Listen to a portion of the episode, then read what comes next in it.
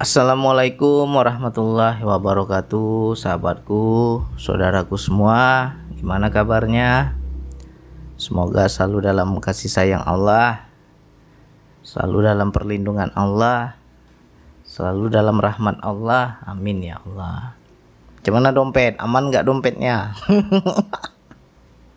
Mudah-mudahan jangan badan aja yang sehat Dompet juga harus sehat ya jadi ini ngomong-ngomong dompet, saya mau berbagi pengalaman ya. Bagi-bagi cerita lah. Mudah-mudahan bisa diambil ilmunya. Banyak faktor penyebab sempit rezeki itu banyak. Bisa karena kita terlalu cinta, akhirnya Allah ambil. Bisa juga karena kita kurang bersedekah, kurang berbagi, sehingga selalu sempit. Bisa juga karena kurang memperhatikan orang tua. Ya. Jadi setahunan belakangan ini saya itu mulai menerapkan keadilan. Kalau dahulu ya jujur aja, mungkin hanya orang tua saya yang saya perhatikan, mertua saya jarang perhatikan. Karena saya menganggap mertua saya itu ya berkecukupan dan orang tua saya yang lebih berhak untuk dibantu kan gitu. Tetapi terjadi apa? Rumah tangga hancur. Kita berantem gara-gara uang ya kan? Istri jadi nggak suka sama orang tua kita macam-macam lah.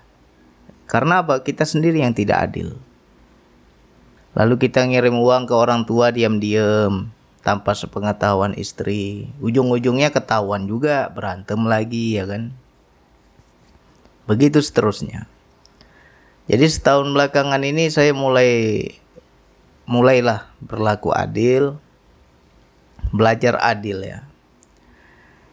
Jadi saya bilang ya udah, mulai saat ini kita lebih perhatikan orang tua dan saya mohon maaf selama ini saya kurang memperhatikan orang tuamu. Ya, saya nggak adil selama ini. Jadi saya mohon maaf sama istri. Saya berlakukan keadilan ya. Jadi kalau saya kasih orang tua saya sekian, orang tua istri juga sekian.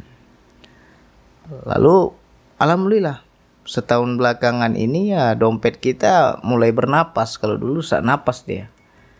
Nah, jadi mulai bernapas dan Allah beri kemudahan rezeki sehingga kita bisa menyantuni orang tua setiap bulannya. Kalau dahulu ya Jangankan untuk orang tua, untuk diri sendiri aja kurang. Bahkan pernah saya di saat saya terpuruk itu hampir tiga tahun itu. Tiga kali lebaran saya itu nggak bisa bayar zakat fitrah. Itu saking pahitnya dulu ya. Minus banyak utang segala macam. Nah setelah saya mulai berlaku adil ya udahlah tiap bulan kasih berapa mampunya kompromi dulu sama istri uh, mampunya sekian. Ya udah kasih. Dan itu disyukuri sekali oleh orang tua. Dan didoakan kita ya kan? Lalu saya beranikan diri kayak ada yang memberi pelajaran baru nih. Ya kan? Misalkan nih andai kata kamu tiap bulan bisa memberikan orang tua 500 jadi dua dua pihak orang tua berarti satu juta ya orang tua kita 500 ribu orang tua istri 500 ribu. Jadi satu juta kita keluarkan setiap bulannya. Seolah-olah terjadi dialog di dalam diri dan saya itu diajarkan. Kalau kamu kasih 500 tiap bulan kamu berat belum? Kata kata Allah itu ya kan? Seperti di terjadi interaksi. Ringan ya Allah. Kalau dinaikkan lagi misalnya 700 berat nggak? Ah berat lah. Banyak kebutuhanku. Nggak nggak cukup. Penghasilanku berapa? Rasanya berat. Ah ketika kau rasakan berat di situlah kau keluarkan uang. Di situlah tingkat tingkatan keikhlasan. Ya. Akhirnya saya coba tuh. Awalnya 500 besok bulan depannya saya coba lagi 700 ya. Kok bisa gitu ya kan ada aja rezekinya, ada aja jalannya dan bisa. Dan akhirnya semakin bul bulan demi bulan tuh saya tingkatkan. Saya beranikan diri. Kemarin segini saya rasakan ringan. Nah, harus lebih berat lagi. Sehingga di situ antara batin dan dorongan Allah itu ya berperang. Banyak bisikan di dalam diri yang menganjurkan, yang mengajak, jangan kau kasih segitu, kau aja kurang. Sok paten kali kau kasih segitu katanya kan. Tapi ya saya berserah kepada Allah. Saya naikkan lagi tuh. Dan di situ memang tingkat keikhlasan kita berbeda. Ya, misalnya teman-teman dalam satu bulan itu mampu memberi orang tua satu juta misalnya. Coba bulan depan ditingkatkan satu juta lima ratus misalnya. Walaupun kita berat.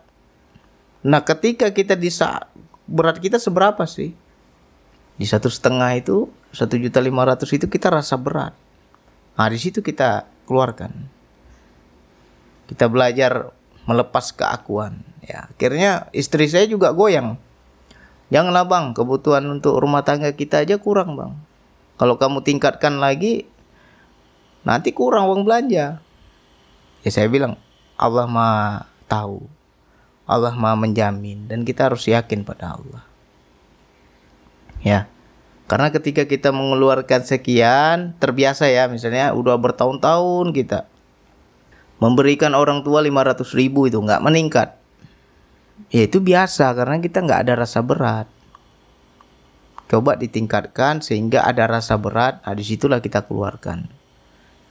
Dan di situ letak keikhlasan itu bertingkat. Jadi yang kalau saya mau ngomong-ngomong hakikat ikhlas itu adalah di saat kita itu berat, itulah ikhlas. Karena berperang ya. Misalnya teman-teman nih kita kaya raya punya uang lalu kita bersedekah kepada orang susah 5 juta 10 juta misalnya kita bersedekah banyak uang kita kan sementara kekayaan kita ratusan juta bisa miliaran dan di situ kita mengeluarkan 10 juta nggak berat Nah, sedangkan orang miskin walaupun dia hanya mengeluarkan lima ribu perak, lima ribu rupiah, dan di situ dia berat karena dia nggak mampu. Bisa jadi tingkat keikhlasan itu dia yang lebih tinggi tingkat ikhlasnya. Karena di situ ada rasa berat. Ya. Nah, di sini pelajaran ikhlas itu rupanya ketika kita berat. Situ letak ikhlas.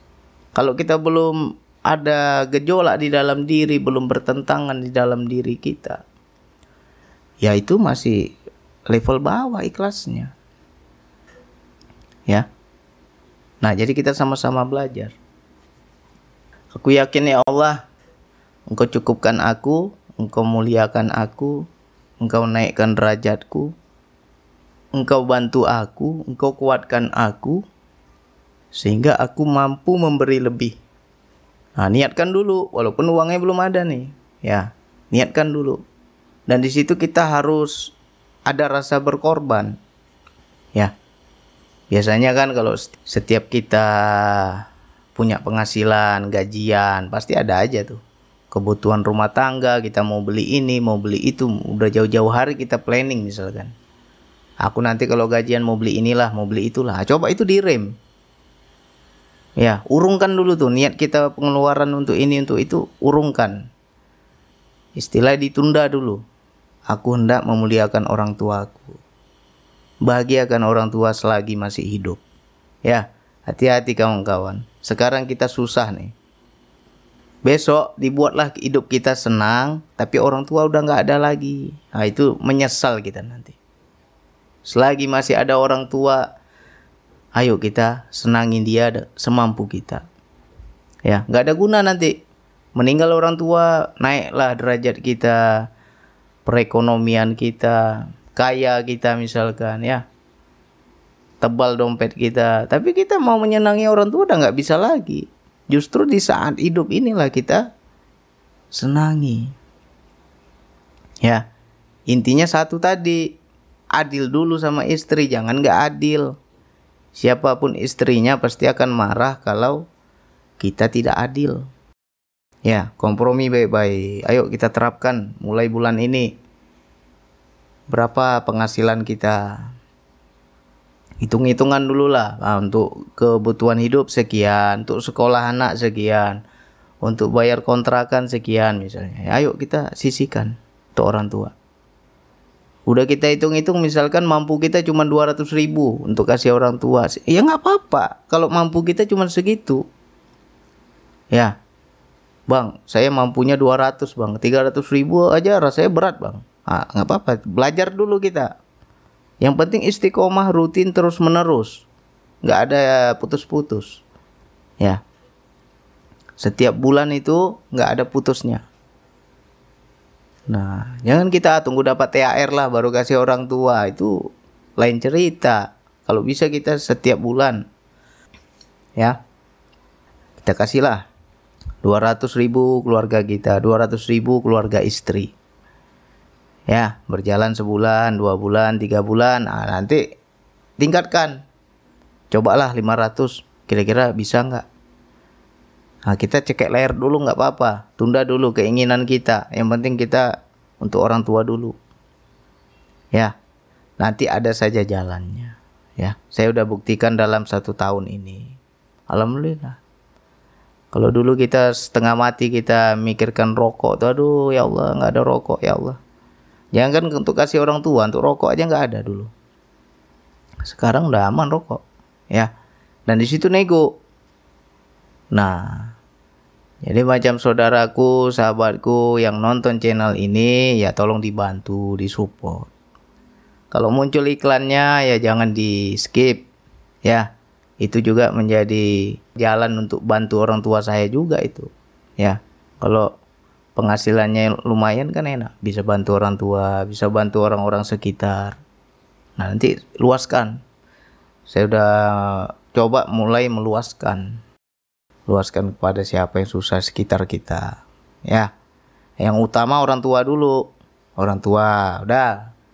Orang tua udah aman bang. Saya tiap bulan udah bisa kasih. Ah coba wak-wak kita tante-tante kita adik beradik orang tua kita itu dulu perhatiin ya mungkin ada yang janda ah perhatikan atau sepupu kita ada yang janda ada anak yatimnya, ah, perhatikan jangan orang lain.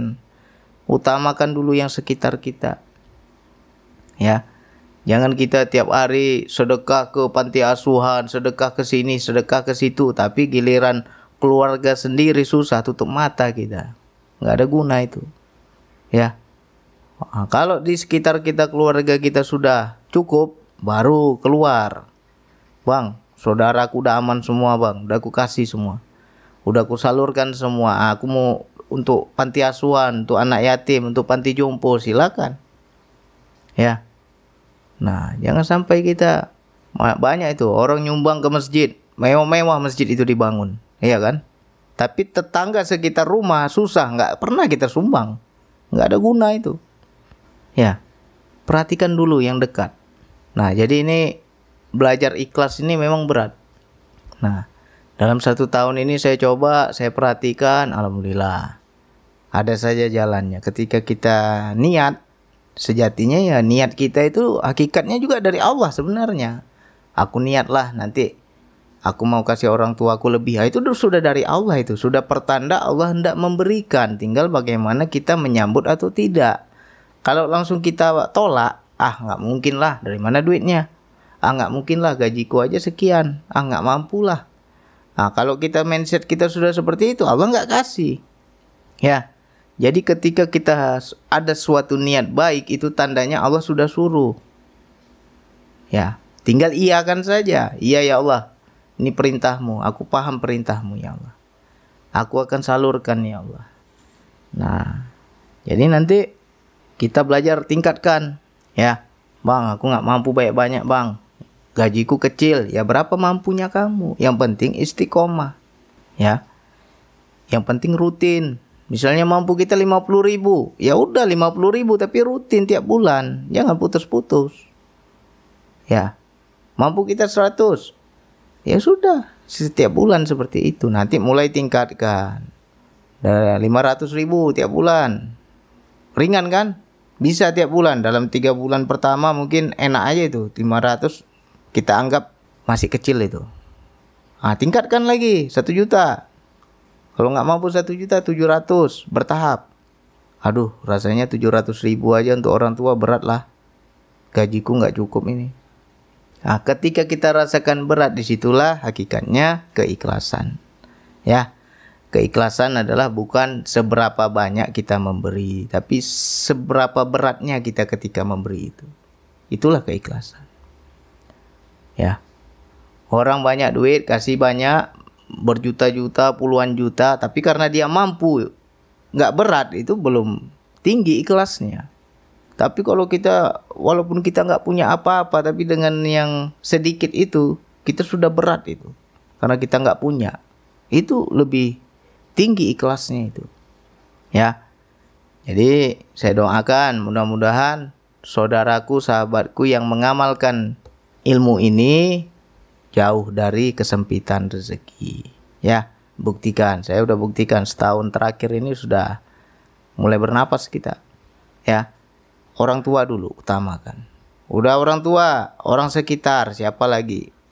Ya nah ketika berat itu tambah naik lagi naik lagi naik lagi naik lagi senangilah orang tua ketika masih hidup nanti udah meninggal orang tua kaya kita banyak harta kita tapi mau nyenangi orang tua udah nggak bisa lagi nyesal kita nanti ya. Jadi ini untuk yang masih bujang, ayo muliakan orang tua. Ingat orang tua, jangan untuk diri sendiri aja. Yang sudah menikah, sudah punya anak, kompromi sama istri. Kalau adil nggak ada istri yang marah, ya. Yang penting kita kompromi. Ini gajiku sekian, penghasilanku sekian. Tiap bulan kita kasih ya. Aku nggak ada lagi bohong-bohong, nggak ada lagi aku istilahnya mengirim di belakang semua transparan. Nah, itu berkah. Karena apa? Istri hatinya lapang. Istri kita nggak ngutuk-ngutuk. Ya, itu juga banyak tuh faktor itu. Kita ngirim orang tua diam-diam, ngirim saudara kita diam-diam, istri kita ngutuk-ngutuk, sempit rezekimu. Nggak berkah. Karena tidak ada keadilan. Ya, hati-hati. Kompromi kan. Kalau sudah kompromi, sudah transparan, insya Allah hati istri kita lapang. Ridho dia dia ridho kita pun enak rezeki juga lancar ya nah jangan hanya cari amalan biar murah rezeki selama ini kita bang bagaimana amalannya bang biar murah rezeki. Amalan yang kita cari tapi nggak tahu kita penyebab sempit rezeki itu. Itu dulu dicari tahu. Ya. Insya Allah kalau ini dikerjakan diamalkan buktikanlah. Saya berani ngomong karena udah udah saya buktikan. Mudah-mudahan teman-teman bisa mencontoh, bisa mencoba. Ya. Ada kebahagiaan tersendiri ketika kita menyenangi orang tua ya. Oke. Mudah-mudahan saudaraku yang saat ini lagi sempit dompetnya, ya saya doakan dilapangkan Allah ya, murah rezekinya. Yang penting kita paham apa penyebab-penyebab sempit rezeki itu aja dulu. Ya, cari dulu yang terutama kepada istri ya hati-hati kita ya istri itu apa lebih cepat didengar itu dibanding kita. Kalau dia kesel dia ngutuk-ngutuk di belakang dia gondok nah celaka kita nanti. Ya kompromi baik-baik sama istri insya Allah Allah berikan kemudahan kita bisa menyenangi orang tua membahagiakan orang tua dan di situ nggak ada namanya kekurangan ya. belajar kita tingkatkan lagi level ikhlas kita ikhlas itu bukan kita itu banyak memberi tapi ketika kita memberi itu ada rasa berat di situ ikhlas. Ya mudah-mudahan ini bisa dipahami bisa diamalkan. Hanya itu yang bisa saya sampaikan. Wassalamualaikum warahmatullahi wabarakatuh